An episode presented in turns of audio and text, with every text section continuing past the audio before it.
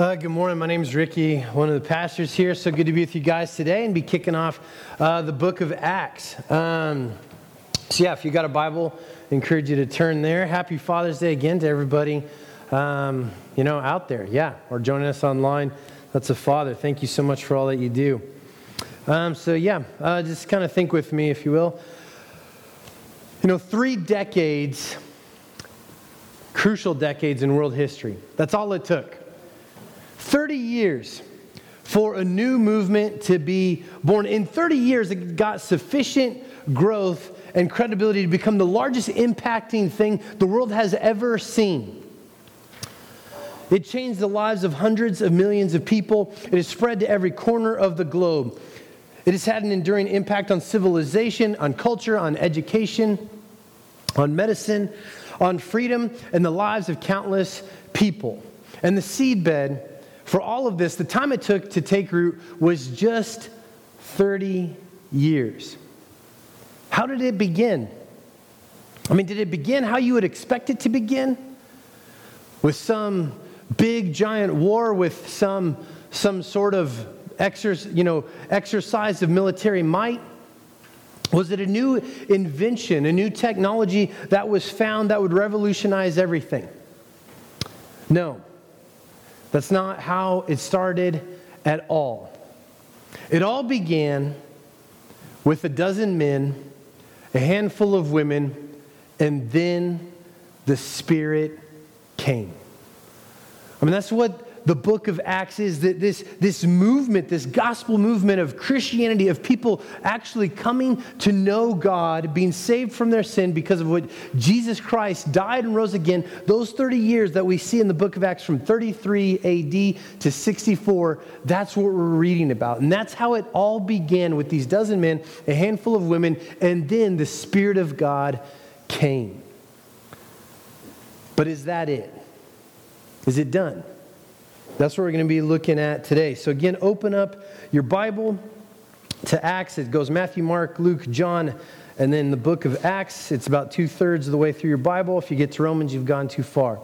So, verse one, you know, it says, "In the first book, O Theophilus, I have dealt with all that Jesus began to do and teach." And so uh, just some background there where he says, you know, I have, uh, I wrote to you this other book. The person that's talking there, I, is a person named Luke. And Luke was, uh, he also wrote the Gospel of Luke. That's the first book that he's referring to.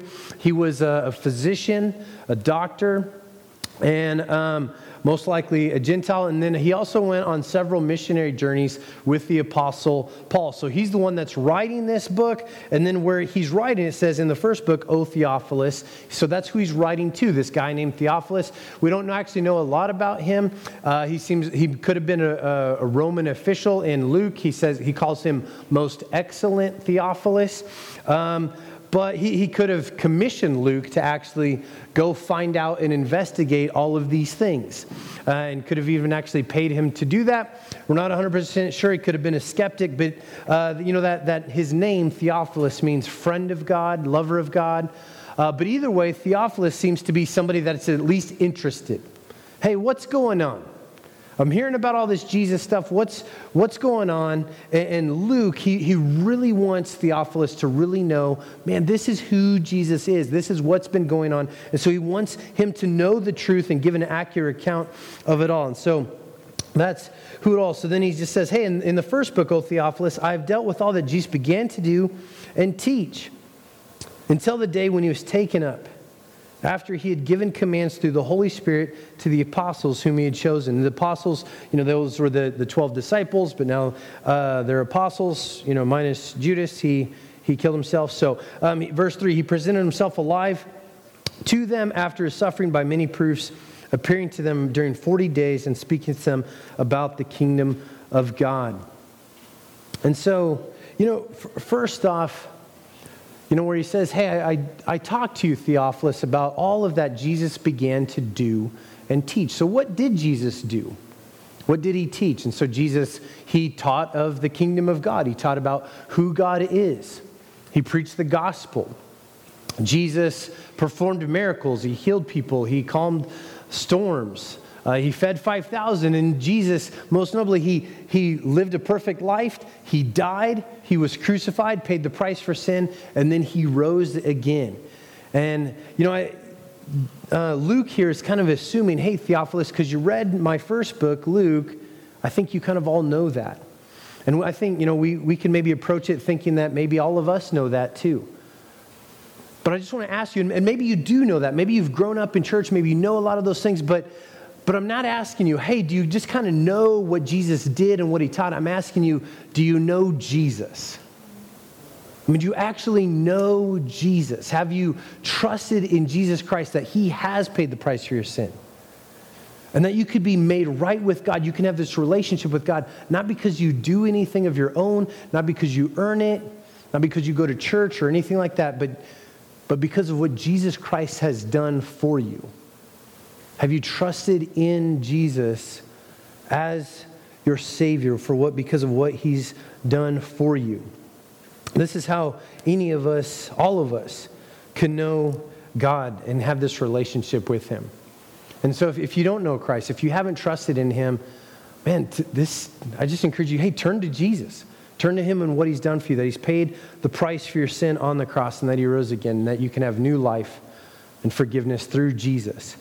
And so Luke, he's he's writing to Theophilus, you know, kind of with this assumption, hey, you you know that. You know of what Jesus has done and what he began to do. And so here, I want you to notice something in verse one, where he says, I have dealt with you all, dealt with all that Jesus began to do and teach. I want you to underline, circle that word began. Hey, Jesus began to do something, but here's the implication. Jesus ain't done. He began to do and teach, but Jesus is going to continue to do and teach. I'm writing, I wrote to you about what he began, and now I'm writing to you about what he's going to continue to do and teach now in this world.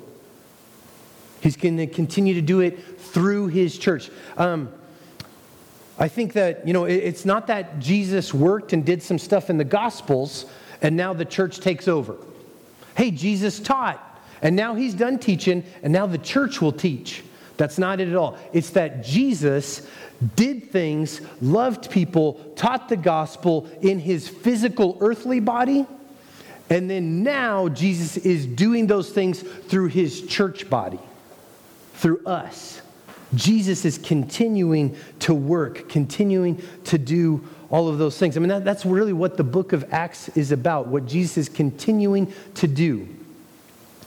I mean, I mean, this, this is really huge because I think, you know, some people might even say, one, hey, the Acts, you know, book of Acts, that's like the Acts of the Apostles. Well, verse one kind of squashes that. Hey, it's actually not about the apostles at all. It's about what God is doing through the apostles by the power of his Spirit. God is doing these things. Jesus is working through this. And, and I, when we read our Bible and, and we think about these things, I think it's really easy for us to think, oh, Jesus, man, he did some amazing things when he was on the earth, and we read about that in, you know, Matthew, Mark, Luke, or John, and, and he did some incredible things. But, you know, then he died, he rose again, and he ascended, and he's kind of done. You know, and, and that's kind of that kind of closes the book of Jesus. And and I think that that would have been really easy for the disciples to think. I mean, don't you? I mean, like, I mean, you're there with Jesus watching him calm a storm. That's pretty cool. And then, you know, th- and then here later on in Acts, they see Jesus, you know, he's taken up to heaven, he ascends, and you could kind of think like, hey, that's it. That was a really cool chapter in our lives where God did amazing things through God, you know, God the Son, Jesus. Man. But here in Acts, it's like, hey, but it's not over. Jesus isn't done yet. He's going to continue to do some amazing things. Or I even think for us today, we can we could kind of think in a similar way. We could think, oh yeah, Jesus did some amazing things when he was on earth. Oh, and God did some amazing things in Acts. But now it's not the same anymore either. Now I think, you know, God, hey, God did some amazing miracles then and really brought people to Christ then. And I don't know, hopefully he could kind of, I don't know if it's like that today. Right? But the, actually, it's that's not true. Just, just like Jesus, you know, began to do a good work here, and then he continues it through the book of Acts, Jesus is still continuing his work now today in and through you and through the church. He's not done. He's continuing to work through us by, uh, by the power of his Holy Spirit. Jesus is still, you know, rescuing people from sin. He's still transforming lives. He's still healing the broken. He's still showing people of his amazing love for him. And he's still doing that by his power, through his people, through you. And my question as we just kind of start to get in the book of Acts is, do you really believe that? Do you really believe that, man, God, the God that I read about in his word that did these amazing things, God, yeah, he's still just as active today. God is still doing just as amazing things today, saving people, healing broken lives. I mean, do you believe that? That he wants to do that through you. That when you go to your neighborhoods, when you go to your workplace, that God is, hey, I'm not done yet. I'm working through you. Not because you're so amazing, not because you're awesome. Again, it's not just that Jesus is like, hey, I did some really cool stuff, um, and now it's just up to you. No, it's not that at all. He, Jesus is continuing to do that through you. And so he, he's that's what we see in Acts, that he's working not, not just then, but through us today. But why, why is he not done yet? Why is Jesus continuing to work? Look at verse three. He presented himself, he is Jesus, presented himself alive to them after his suffering, you know, by the by the uh, his suffering is the cross. So he presented to them alive by many proofs, appearing to them during forty days and speaking to them about the kingdom of God. The reason that Jesus is still working today is because Jesus is still alive. He's alive. I mean, the tomb is empty. This is the power of the resurrection. These first three verses we're just seeing about that. Jesus is alive. I mean, but th- I mean, think about this. You know, if if for the for the disciples, the apostles. I mean, just a month ago, forty days previous to to this moment here that we we see in Acts, they're they're scared, they're scattered. Peter, you know, the the disciple, the apostle Peter, who Jesus says, man, upon this rock I'm going to build my church, and you know all these things. He's really talking about the gospel, but like you know, Peter. Peter denies Jesus three times because he's scared of some little teenage servant girl asking him if he knows Jesus. I mean, can you imagine that? I mean, that's like a teeny bopper girl asking a grown man, hey, do you know Jesus? And he's scared of her. He's scared of everything. Because why? Because Jesus is being crucified. Jesus is on trial. All of the disciples are like scared, scared and they're scattered. And when Jesus, you know, hey, he's, he's, he's dead. He's buried. He's put in a tomb. They're like, well, what do we do now? Well, I guess it's over. Let's just go fish. But then something changed that took these guys that were really scared, denying Jesus, to bold proclaimers of the word of God, is because Jesus rose from the dead. And then he gave them his spirit. Changed everything, the power of the resurrection. And Jesus proved that he was alive. In Luke twenty-four, Jesus walked on the road to Emmaus. Then he ate with them. John twenty, Thomas, he's doubting. Hey, do I really believe that this is Jesus, that you were crucified? Do I really believe that you're here? Hey, I'm not a ghost. Hey, this isn't some like apparition. This isn't a figment of your imagination. Hey, put your hand in my side where they pierced me. See the, the scars on my, my hands and my feet. Jesus taught them. He ate with them. In uh, First Corinthians fifteen, Paul says that Jesus appeared, risen from the dead, alive to over five hundred people. And so this just reminds us that Christianity is not built on some people's imagination or speculation, that this is real facts thing. Jesus really did die and rise again. And he appeared to hundreds of people. He taught them. I mean, think of other religions. You don't need a historical Buddha to have Buddhism. If Buddha never existed, That, or, or was a real person, or doesn't matter that Buddha's dead. You can still have Buddhism. With Islam, you could still have Islam if Muhammad wasn't a real person. You can have, you still, you, there still is Islam, even though Muhammad's dead. You know why? Because all it is is a teaching. All it is is a teaching that says, here's what you need to do, now do it good enough, and if you do it good enough, you could get in good with God. That's all it is. If you can kind of clean yourself up, then it'll be fine. You can do it. But the truth is, is that you can never be good enough. That you can't do it. In Christianity, Jesus says, hey, actually, I know that about you. I know that you can't be good enough, and I don't expect you to be good enough. I have been good enough for you. I lived perfectly for you, and because I died for, for sins and rose again, you know that you can be fully forgiven because of that. You know that I fully paid the price for your sin because I rose again from the dead. We can have a full, you know, assurance of salvation because of Jesus. And so we see that he, that our salvation really has been brought. And so, um, you know, again in verse three where he says he presented himself alive and that he taught them for forty days. You know, that number forty, that that's a, a number that we see many times in the Bible. Uh, the, the you know, there's Noah's forty days in the ark. The people, uh, when they leave Egypt after the Exodus, they spend forty years wandering around in the wilderness before they go into the promised land. Jesus um, you know, was tempted for forty days before he started his public ministry. And so Luke here is, is also saying, hey, there's this new beginning. There's something new that is about to be happening. You're, you're going to be kind of like entering into the promised land. And like just like Moses, when he went up to the mountain for forty days and was with God, and God spoke to him as a friend face to face, you know, it says that. And he did that for forty days. God was speaking with Moses to prepare him to go to be sent out for Israel's mission. And the same thing is happening here. Jesus is speaking to his apostles for forty days to send them out for the church's mission into the world.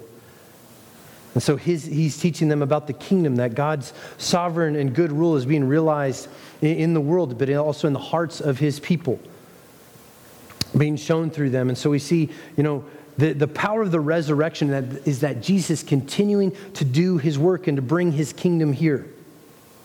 But how is that going to happen? How are we going to see Jesus' work be continued? Look at verse four. And while staying with them, you know, again, Jesus ordered them to not depart from Jerusalem. Hey, you're here. Don't leave. Just stay right here. But to wait for the promise of the Father, which he said, you heard from me. For John, he baptized with water. You know, hey, people people got wet, people got drenched with water for the repentance of sin, but you will be baptized. You will be, you know, filled with, you know, you'll be drenched with the Holy Spirit not many days from now. And so here we see, hey, Jesus is going to continue, like he started this work, and now he's continuing to do it because of the power of the resurrection. How is he going to do, do that? Through the power of his Spirit. Through the power of the Holy Spirit. So notice in verse four, Jesus told them to wait. Why wait? I mean, really think about it. These disciples, I mean, don't they have everything that they need? They had been with Jesus for three years. They knew the right person. They'd been around the right people. They'd been at all the right events. I mean, they had seen this stuff happen. Hey, Jesus cast out a demon. Jesus fed five thousand. They'd been all in all the right places at all the right times. Jesus had taught them for three years. They, they, they knew the right things. So isn't that enough? No. Jesus told them to wait because, hey, you might, you might have had all these experiences and all the right thing, but hey, this isn't going to happen because you know enough stuff or because of you have enough power. This is going to happen because of my power working in and through you. You need the Holy Spirit. You don't have enough of what it takes. Yes, I mean, like even Jesus, when he says in Matthew twenty-eight, the Great Commission, go and make disciples. What we forget there is how does that, that commission start? Jesus says, all power and authority has been given to me. It starts off under the authority of Christ, and then he ends that and says, hey, and I will be with you always to the end of the age. Even the Great Commission starts and ends with Jesus. And even here in Acts, it's like, hey, this is not going to happen. Not just go. Go make disciples. Go be my witnesses. Go make it happen, people. Good luck. It's no, because this is going to happen because my authority, me, who I am, is it's all under me, and I'm going to give you my spirit.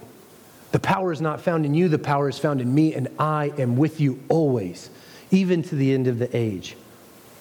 I mean, th- this is awesome.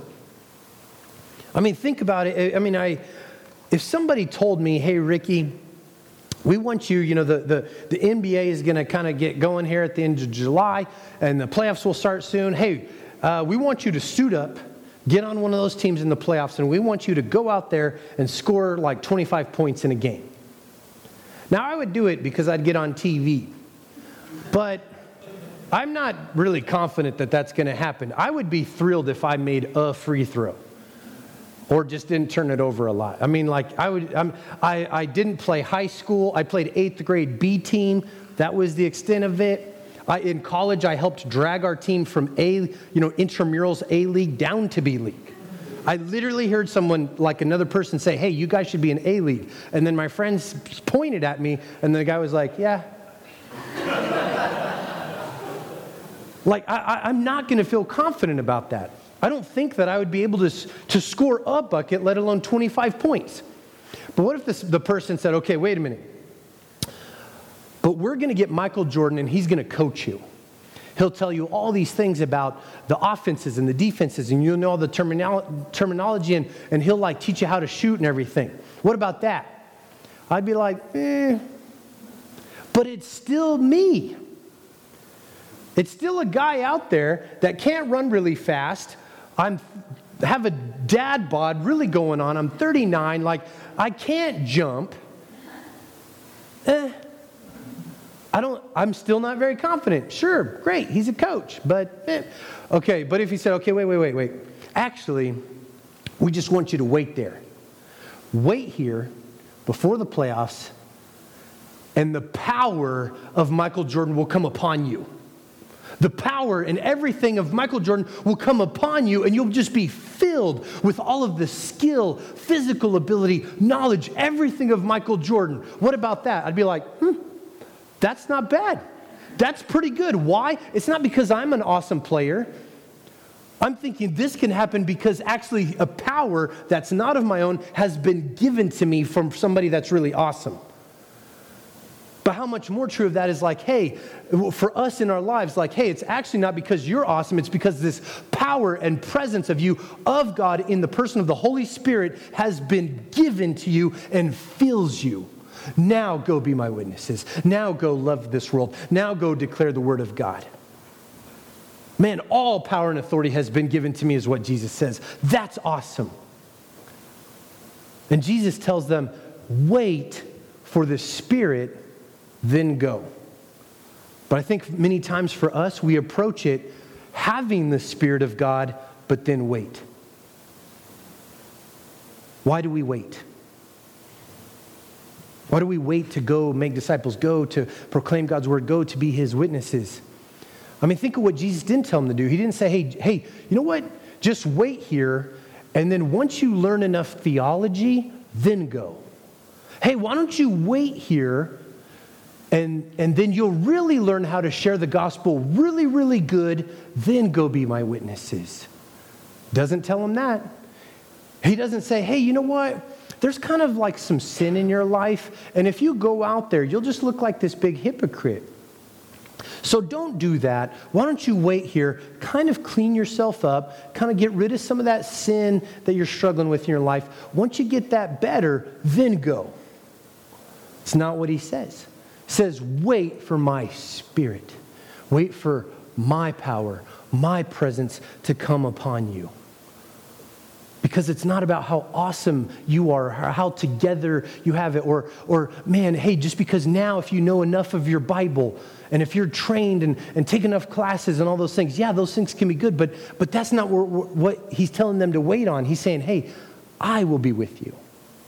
It's not about how awesome you are. It's about me in you working through you. And many times, you know, we, we think... We think so so many times, I think, man, it would be so awesome to be like one of the disciples, and we could have been with Jesus when he performed all these miracles, and, and we could have walked right alongside of Jesus. And, and don't get me wrong, that would have been cool. But it's far better to have Jesus inside of you than Jesus beside you. Because just like if Michael Jordan is like coaching me on how to do some stuff and, and could be this great example for me, he still can't give me the actual power to do it. But Jesus said, but I will. I will give you my spirit, my power, everything that you need so that you could do it, because my my I will be inside of you.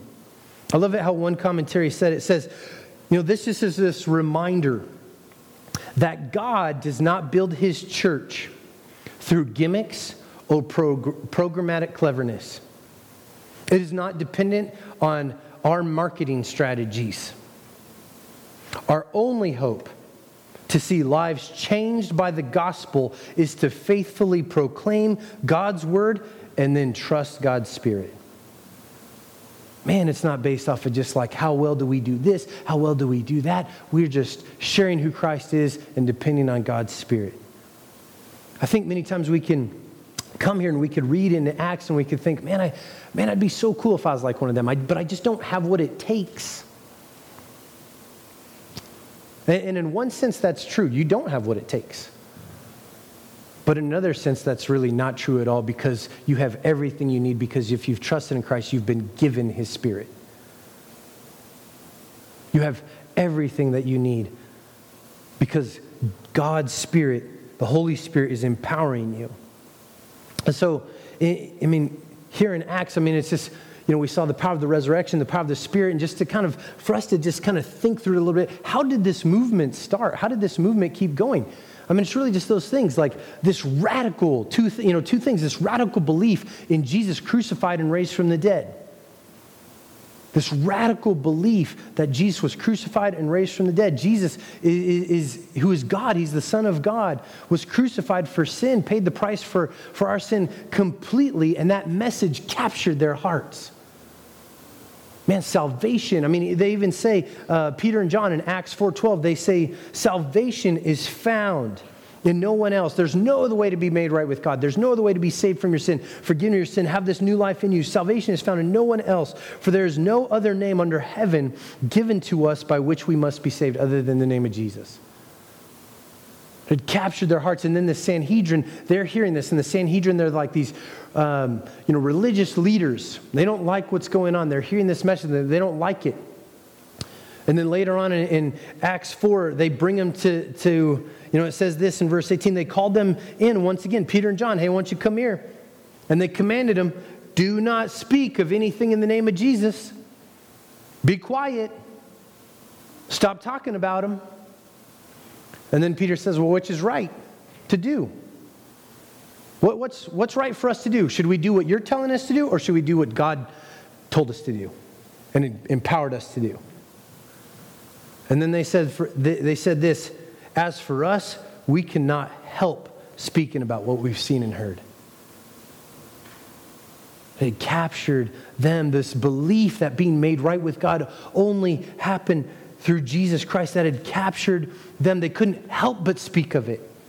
And so the question is, is has that captured your heart? Has the, the, the belief, the truth that Jesus died, paid the price for sin, and rose again, has that captured your heart? I mean, if if if not, I just encourage you to dive deeper into the gospel. This is not some, the gospel is not just what, what saves us and gets us into this relationship with God, but it shapes us and continues, excuse me, our relationship with God. And we, we say, hey, the, the, the gospel is not just the diving board that we jump and get into the pool with. The, the gospel is the pool itself that we dive deeper into. So dive deeper into the, into the gospel. Also, if you're like, man, I don't know if the, really the gospel, like that belief is really like gripping me and capturing my heart, ask God to help you. Just pray to God, God, would you just please help this truth, this message, this, this good news to really capture my heart that I might be more overcome by the beauty of the gospel. So the first thing is just this, this radical belief in Jesus crucified and rose from the dead. Second thing is um, that led to the movement that we see in Acts was the radical power of the Spirit working through his people who submitted to him. This radical power of the Spirit working through his people as, as people submitted to him. They submitted to the leadership of the Holy Spirit. So the question is, is have you? Are you? Are you submitting to the power and the leadership of the Holy Spirit? I mean, even to do that, we need God's help, right? I, you're, and, and so if, you, if you're like, man, I really struggle with that, to, to submit to God what he has revealed to us in his word and his Spirit guiding me, leading me. So just ask him, God, would you just help me? God, would you help me completely more and more surrender to your leading, to the Spirit guiding me? And also, don't be scared of that. Because I'm guessing some of you are like, maybe you're excited. You're like, yeah, you know, hey, I'm going to ask God for help because I struggle with that. And God's going to, you know, I'm going to, God's going to grow me and he's going to work in my life. And I'm going to submit more and more to God. And then some of you are like, that sounds like a great idea, Ricky, to ask God to help me to submit to him. But if I do that, God's going to make me do something I don't want to do. Right? I mean, I think sometimes we have this hesitancy. Man, I would submit to God, and I would tell God that I'm fully submitted to him and help me to do that, and he would give me the strength and power. But the moment that I do that, God's going to just get me. And he's going to make me do, like he's he's going to send me to some other country that I hate. I don't know what country that is, but I hate it. And God's going to send me over there with all these people that I don't really like, and they don't think like me, and they don't have air conditioning, and uh, their food's going to be weird. God, man, I mean, like, for, I mean, One, that that if you're thinking that, one, I get it. Like, I've thought that. But also, that's showing you a couple things. One, that shows you that you have an incorrect belief of God. I mean, think about it. God, God, without any prompting from you whatsoever, other than that you're sinful and dead in your sin, God said, I'm going to send my son to die for you. Do you think God, who's like that, that just is like, man, I love you, and and, and hey, you, you can't save yourself, but I love you so much that I'm going to send my son to pay the price for you, is just waiting to get you later, right? That's not God. But it, but it also shows you that you might actually have an incorrect belief of this world, because you you're many times we think that doing life our way is somehow better and more enjoyable than actually submitting to God. Man, what I'm doing in my life, that would be, man, if God took that away and gave me just his mission to do, that's somehow just ruining my life. Now, I don't think some, God is just out there just waiting to get you. And, and to like make you do all these things that you don't really want to do. But at the same time, I would say this. God will ask you to do things that you don't want to do. God will command you to do things that you don't want to do. There are things clearly laid out in his scripture that I'm like, hmm, I don't know. I don't know if I really feel like doing that. But here is the truth. Whatever God tells you to do is far better than whatever you could come up with. I mean, I love Psalm sixteen. In your presence is the fullness of joy. Not in my life being the way that I want it is the fullness of joy. At your right hand are pleasures forevermore. God, whatever you have for me, it might not be easy. I might not like parts of it, but you're God. And that I know is, is more, you, you have more joy in your ways, in your life than I could ever imagine.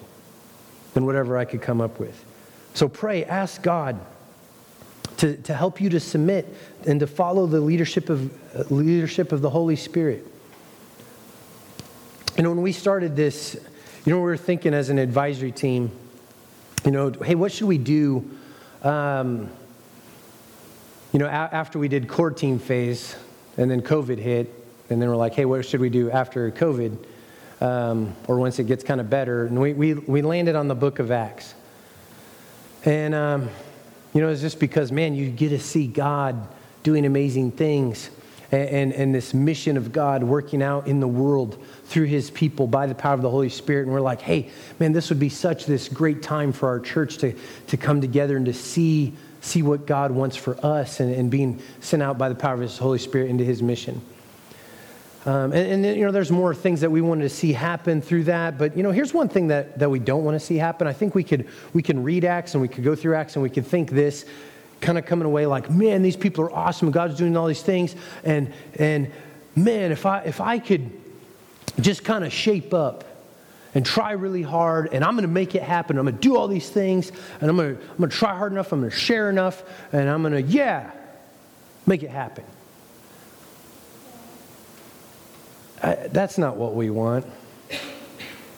You know, Acts is this response to the person of Jesus Christ, that he died, that he rose again, and then he gave them the Spirit of God, and they received him and that power and his presence. And Acts is a response to that. Not the Acts is not a response like, let's be good enough. That's not the response. Acts is, Jesus has been good enough for us. He makes us right. And man, he loves us so amazing. Don't we want the world to know that? It's that response. Not this like try to earn it or prove it to God thing. You know, and our prayer and our hope is that, yeah, that through this, that, that yeah, we don't feel like legalistic or, or like, hey, we have to prove ourselves to God, but we do want God to do something in us, to shape us, to shape our hearts, that we would believe differently, that we would live differently. I mean, it even just kind of reflects our values of our church, you know, down, up, in and out. Down is the gospel that Jesus came down. He saved us. We're, we're made right with Christ. Up is a response that we want to know Christ more, that we want to grow to be more like him. In is this family that we're connected in these relationships with one another, and then we're sent out on mission into this world. That's what we really see in the book of Acts. Jesus came down, then their lives were changed, and then they formed this incredible community that were they're they're they're loving one another, they're sure, serving one another, they're sharing all these things in common with, with one another and giving to whoever who has need. But then you see this bold declaration of the Word of God and reaching out to this world, and I just want the same for us. You know that that I mean, we talk about this this idea of family, this biblical generated belief of family, because Jesus did not come, pay the price for sin, die, and raise again to make an event. He didn't come and die to make an audience that, that only comes together on Sundays. But he came and he died to make a family, a body. And he says, hey, I want you to be this family to belong to, this family that has these real relationships with each other that, man, let's go through the hard times. Let's go through through, through the good times and let's share the just junk in our lives because we're all wrestling with something. Let's be this family to belong to. Let's be a family to grow with that, hey, we want to know Jesus Christ more. We want to know more of his love for us. These intentional relationships that we have for one another so we're growing in knowing Christ. So it's family to belong to, a family to grow with. And hey, I want you to be a family to go with. Hey, because I didn't call you to just sit in pews. I didn't just call you to, to only look inward about these relationships, but I've called you to also look outward to this world that doesn't know me, that's lost, that's broken. I think sometimes we could think that Lincoln is is kind of reached. And, and that, hey, it seems pretty good. And, and you know, I mean, you, you, you see different churches, you know, as you drive around town, and you maybe you drive down eighty-fourth street, and there's a bunch of good churches, and you see those, and man, they, man, look at that church. That church is gigantic. Their building's enormous. And you, you could think, hey, Lincoln seems to be doing okay. I mean, one, I think really one of the biggest mission fields is is people sitting in the pews. There's a lot of people that go to church week after week that don't know Christ. And I'm not saying because they don't obey good enough. I'm saying because they don't know Jesus. And they think that by obeying Jesus good enough, that's how they're made right with God. That's not the gospel. There's many people that think, hey, well, yeah, you know God. Well, yeah, you know, I grew up, grew up Lutheran, Catholic, whatever, you know, fill in the blank church name. Or I was baptized here. I prayed a prayer here. But, I mean, so there's so many people, even in churches, that really don't know Christ. And there's so many people that aren't even in churches. I mean, if you just took, hey, what are the churches that are that are good churches that are preaching Christ, and you're even like pretty generous with, with that, and like, sure, let's just put that church in there, you know? They're kind of preaching the Christ, I don't really know. But you just kind of count it. Do you know, that wouldn't even, that'd barely be a fourth of Lincoln. So that means that three-fourths of Lincoln isn't plugged into a church. Doesn't, you know, I mean, at least there's nothing that you know of that they know Christ. So God, God isn't done yet, guys. Not just because of, but of, not just because He did some stuff in Acts, but God isn't done for with through us of what He wants to do. And I know some of these things might sound intimidating, or like, man, can that really happen? Here's the cool truth: the same Spirit that worked in Acts is the same Spirit that lives in you if you've trusted in Jesus. The same Spirit that raised Jesus from the dead is the same Spirit, power, presence of God that lives in you, that is working through you, and is at work in this world. He's not done yet, guys. He's still working and continuing to do an amazing thing because Jesus is alive. Let's pray. Heavenly Father, God, Lord, we thank you. Um, Lord, that, that you are still at work. Lord, that you are still at work in us and through us. And and God, I, I just pray today, God, that, that we would not feel oh, intimidated or just feeling shame or that we're just not good enough, God. Lord, I mean, when you say, hey, wait for my Spirit, Lord, you're, you're saying we we don't have what it takes. We need you. And Lord, thank you that you give us everything that we need. You give us yourself. You give us your Spirit. And Lord, I pray that just as we, through today and as we go through your word, um, Lord, may you just do an amazing work in our hearts, Lord, that we'd be captured more and more by the amazing truth and belief that Jesus has paid the price for sin, that he was crucified, that he did raise from the dead. And Lord, may we be more just submissive to your leading of your Spirit in our lives, Lord. And so thank you, Lord, that you ask us, you call us to join with you in what you're doing to reach a lost and broken world and to make disciples, to help people know the amazing love of Christ. We ask this in your name. Amen.